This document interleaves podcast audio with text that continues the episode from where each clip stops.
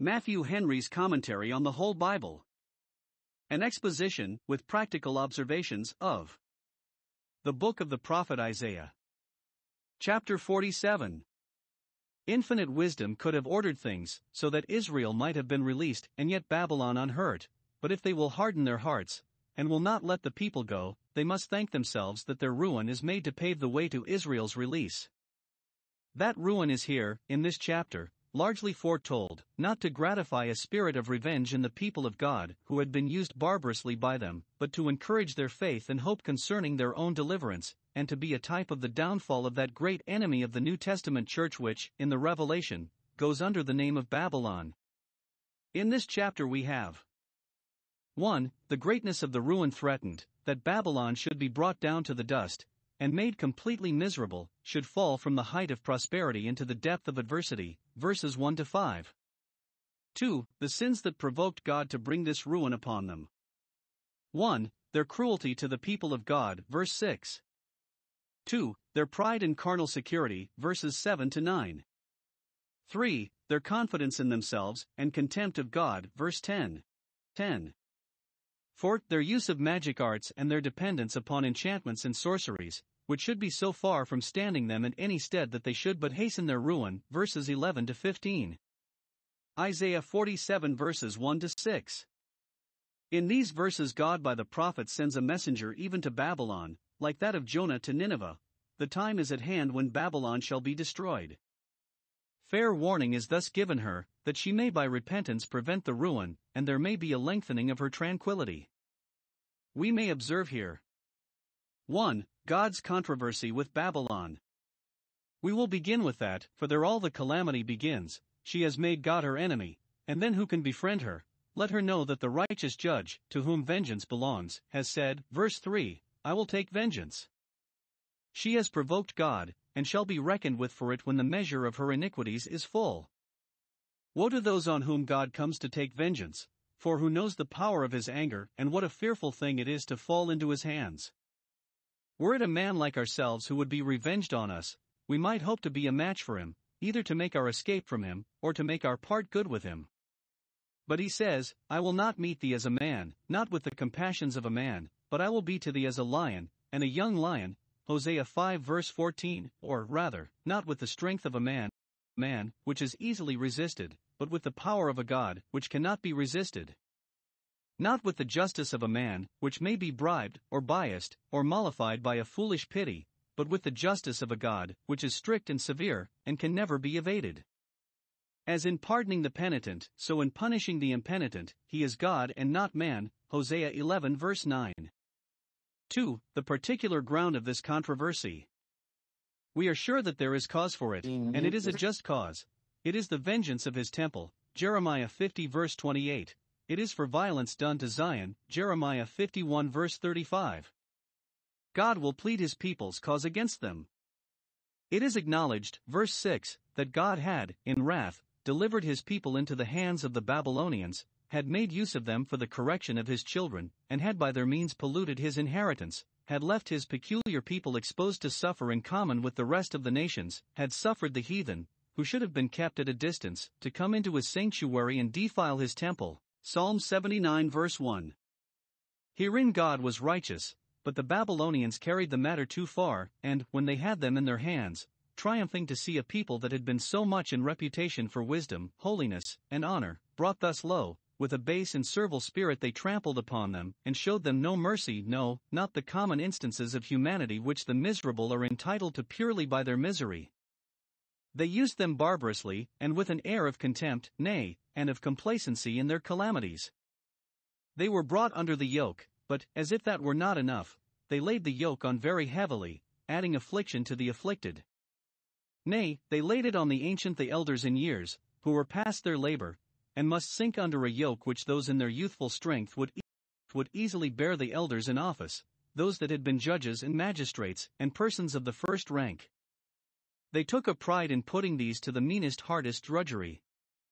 Jeremiah laments this, that the faces of elders were not honored, Lamentations 5 verse 12. Nothing brings a surer or a sorer ruin upon any people than cruelty, especially to God's Israel. 3. The terror of this controversy.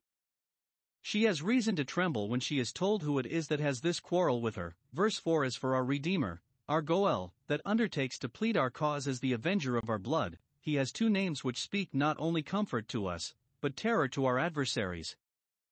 1. He is the Lord of hosts, that has all the creatures at his command, and therefore has all power both in heaven and in earth.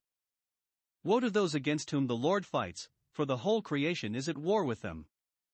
2. He is the Holy One of Israel, a God in covenant with us, who has his residence among us, and will faithfully perform all the promises he has made to us. God's power and holiness are engaged against Babylon and for Zion. This may fitly be applied to Christ, our great Redeemer. He is both Lord of hosts and the Holy One of Israel. 4. The consequences of it to Babylon. She is called a virgin because so she thought herself, though she was the mother of harlots. She was beautiful as a virgin and courted by all about her, she had been called tender and delicate, verse 1, and the Lady of Kingdoms, verse 5, but now the case is altered. 1. Her honor is gone, and she must bid farewell to all her dignity. She that had sat at the upper end of the world, sat in state and sat at ease, must now come down and sit in the dust, as very mean and a deep mourner, must sit on the ground, for she shall, she shall be so emptied and impoverished that she shall not have a seat left her to sit upon. 2. Her power is gone, and she must bid farewell to all her dominion. She shall rule no more as she has done, nor give law as she has done to her neighbors. There is no throne, none for thee, O daughter of the Chaldeans. Note, those that abuse their honor or power provoke God to deprive them of it, and to make them come down and sit in the dust. 3. Her ease and pleasure are gone, she shall no more be called tender and delicate as she has been, for she shall not only be deprived of all those things with which she pampered herself, but shall be put to hard service, and made to feel both want and pain, which will be more than doubly grievous to her who formerly would not venture to set so much as the sole of her foot to the ground for tenderness and for delicacy. Deuteronomy 28 verse 56. It is our wisdom not to use ourselves to be tender and delicate, because we know not how hardly others may use us before we die, not what straits we may be reduced to. For her liberty is gone, and she is brought into a state of servitude, and as sore a bondage as she in her prosperity had brought others to. Even the great men of Babylon must now receive the same law from the conquerors that they used to give to the conquered take the millstones and grind meal, verse 2, set to work, to hard labor, like beating hemp and bridewell, which will make thee sweat so that thou must throw off all thy headdresses, and uncover thy locks. When they were driven from one place to another, at the capricious humors of their masters, they must be forced to wade up to the middle through the waters, to make bare the leg and uncover the thigh, that they might pass over the rivers, which would be a, be a great mortification to those that used to ride in state. But let them not complain, for just thus they had formerly used their captives, and with what measure they then needed it is now measured to them again. Let those that have power use it with temper and moderation, considering that the spoke which is uppermost will be under. 5 all her glory and all her glorying are gone. Instead of glory, she has ignominy. Verse 3 Thy nakedness shall be uncovered, and thy shame shall be seen. According to the base and barbarous usage they commonly gave their captives, to whom, for covetousness of their clothes, they did not leave rags sufficient to cover their nakedness, so void were they of the modesty as well as of the pity due to the human nature. Instead of glorying, she sits silently, and gets into darkness. Verse 5 Ashamed to show her face, for she has quite lost her credit and shall no more be called the Lady of Kingdoms. Note, God can make those sit silently that used to make the greatest noise in the world, and send those into darkness that used to make the greatest figure. Let him that glories, therefore, glory in a God that changes not, and not in any worldly wealth, pleasure, or honor, which are subject to change. Isaiah 47 verses 7 to 15. Babylon, now doomed to ruin, is here justly upbraided with her pride, luxury, and security, in the day of her prosperity, and the confidence she had in her own wisdom and forecast, and particularly in the prognostications and counsels of the astrologers. These things are mentioned both to justify God in bringing these judgments upon her, and to mortify her, and put her to so much the greater shame, under these judgments, for, when God comes forth to take vengeance, glory belongs to him, but confusion to the sinner. 1. The Babylonians are here upbraided with their pride and haughtiness, and the great conceit they had of themselves, because of their wealth and power, and the vast extent of their dominion, it was the language both of the government and of the body of the people. Thou sayest in thy heart, and God, who searches all hearts, can tell men what they say there, though they never speak it out, I am, and none else besides me. Verses 8 and 10. The repetition of this part of the charge intimates that they said it often, and that it was very offensive to God. It is the very word that God has often said concerning himself, I am, and none else besides me, denoting his self existence, his infinite and incomparable perfections, and his sole supremacy. All this Babylon pretends to, and no wonder if she that assumed a power to make what gods and goddesses she pleased for the people to worship made herself one among the rest. It is presumption to say of any creature, it is, and there is not its like, there is none besides it, for creatures stand very nearly upon a level with one another, but it is insufferable arrogance for any to say so of themselves, and an evidence of their self ignorance. 2. They are upbraided with their luxury and love of ease. Verse 8 Thou that art given to pleasures, art a slave to them, art in them as in thy element, and, that thou mayest enjoy them without disturbance or interruption, dwellest carelessly and layest, layest nothing to heart. Great wealth and plenty are great temptations to sensuality, and, where there is fullness of bread, there is commonly abundance of idleness. But if those that are given to pleasures, and dwell carelessly, would but hear this, that for all these things God will bring them into judgment, it would be a damp to their mirth, an allay to their pleasure, and would find them something to be in care about. 3. They are upbraided with their carnal security, and their vain confidence of the perpetuity of their pomps and pleasures. This is much insisted on here. Observe 1. The cause of their security. They thought themselves safe and out of danger, not because they were ignorant of the uncertainty of all earthly enjoyments and the inevitable fate that attends states and kingdoms as well as particular persons, but because they did not lay this to heart, did not apply it to themselves, nor give it a due consideration. They lulled themselves asleep in ease and pleasure, and dreamt of nothing else, but that tomorrow should be as this day, and much more abundant. They did not remember the latter end of it, the latter end of their prosperity, that it is a fading flower, and will wither the latter end of their iniquity, that it will be bitterness, that the day will come when their injustice and oppression must be reckoned for and punished. She did not remember her latter end, so some read it, she forgot that her day would come to fall and what would be in the end hereof. It was the ruin of Jeru- Jerusalem, Lamentations 1 verse 9, that she remembered not her last end, therefore she came down wonderfully, and it was Babylon's ruin too. The children of men are easy and think themselves safe, in their sinful ways, only because they never think of death and judgment and their future state. 2. The ground of their security. They trusted in their wickedness and in their wisdom. Verse 10. 1. Their power and wealth, which they had gotten by fraud and oppression, were their confidence. Thou hast trusted in thy wickedness as Doeg. Psalm 52 verse 7. Many have so debauched their own consciences, and have got to such a pitch of daring wickedness, that they stick at nothing, and this they trust to carry them through those difficulties which embarrass men who make conscience of what they say and do. They doubt not but they shall be too hard for all their enemies, because they dare lie and kill and forswear themselves, and do anything for their interest. Thus they trust in their wickedness to secure them, which is the only thing that will ruin them. 2. Their policy and craft, which they called their wisdom, were their confidence. They thought they could outwit all mankind, and therefore might set all their enemies at defiance.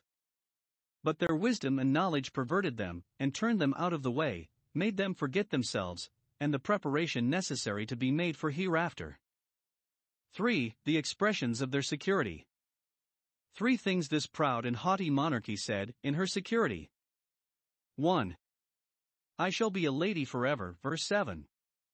She looked upon the patent of her honor to be not merely during the pleasure of the sovereign Lord, the fountain of honor, or during her own good behavior, but to be perpetual to the present generation, and their heirs and successors forever. She was not only proud that she, she was a lady, but confident that she should be a lady forever. Thus the New Testament Babylon says, I sit as a queen, and shall see no sorrow. Revelation 18 verse 7.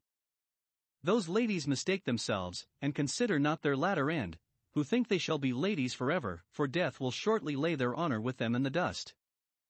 Saints will be saints forever, but lords and ladies will not be so forever. 2. I shall not sit as a widow, in solitude and sorrow, shall never lose the power and wealth I am thus wedded to. The monarchy shall never want a monarch to espouse and protect it, and be a husband to the state, nor shall I know the loss of children. Verse 8. She was as confident of the continuance of the numbers of her people as of the dignity of her prince, and had no fear of being either deposed or depopulated. Those that are in the height of prosperity are apt to fancy themselves out of the reach of adverse fate. 3. No one sees me when I do amiss, and therefore there will be none to call me to an account. Verse 10. It is common for sinners to promise themselves impunity, because they promise them- themselves secrecy in their wicked ways. They trust to their wicked arts and designs to stand them instead, because they think they have carried them on so plausibly that none can discern the wickedness and deceit of them. For the punishment of their security. It shall be their ruin, and it will be 1. A complete ruin, the ruin of all their comforts and confidences, these two things shall come upon thee, the very two things that thou didst set at defiance loss of children and widowhood. Verse 9. Both thy princes and thy people shall be cut off, so that thou shalt be no more a government, no more a nation. Note, God often brings upon secure sinners those very mischiefs which they least feared and thought themselves in least danger of. They shall come upon thee in their perfection, with all their aggravating circumstances, and without anything to allay or mitigate them. Afflictions to God's children are not afflictions in perfection. Widowhood is not to them a calamity in perfection, for they have this to comfort themselves with, that their Maker is their husband, loss of children is not, for he is better to them than ten sons. But on his enemies they come in perfection. Widowhood and loss of children are either of them great griefs, but both together great indeed. Naomi thinks she may well be called Mara when she has left both of her sons and of her husband, Ruth 1 verse 5, and yet on her these evils did not come in perfection, for she had two daughters in law left, that were comforts to her. But on Babylon they come in perfection, she has no comfort remaining. 2. It will be a sudden and surprising ruin. The evil shall come in one day, nay, in a moment, which will make it much the more terrible, especially to those that were so very secure. Evil shall come upon thee, verse 11, and thou shalt have neither time nor way to provide against it, or to prepare for it, for thou shalt not know whence it rises, and therefore shalt not know where to stand upon thy guard. Thou shalt not know the morning thereof, so the Hebrew phrase is. We know just when and where the day will break and the sun rise, but we know not what the day, when it comes, will bring forth, nor when or where trouble will arise, perhaps the storm may come from that point of the compass which we little thought of. Babylon pretended to great wisdom and knowledge, verse 10, but with all her knowledge she cannot foresee, nor with all her wisdom prevent, the ruin threatened, desolation shall come upon thee suddenly, as a thief in the night, which thou shalt not know, that is, which thou little thoughtest of. Fair warning was indeed given them, by Isaiah and other prophets of the Lord, of this desolation, but they slighted that notice, and would give no credit to it, and therefore justly is it so ordered that they should have no other notice of it, but that partly through their own security, and partly through the swiftness and subtlety of the enemy, enemy, when it came it should be a perfect surprise to them. Those that slight the warnings of the written word, let them not expect any other premonitions. 3. It will be an irresistible ruin, and such as they will have no fence against. Mischief shall come upon thee so suddenly that thou shalt have no time to turn thee in, so strongly that thou shalt not be able to make head against it, and to put it off and save thyself. There is no opposing the judgments of God when they come with commission. Babylon herself, with all her wealth and power and multitude, is not able to put off the mischief that comes.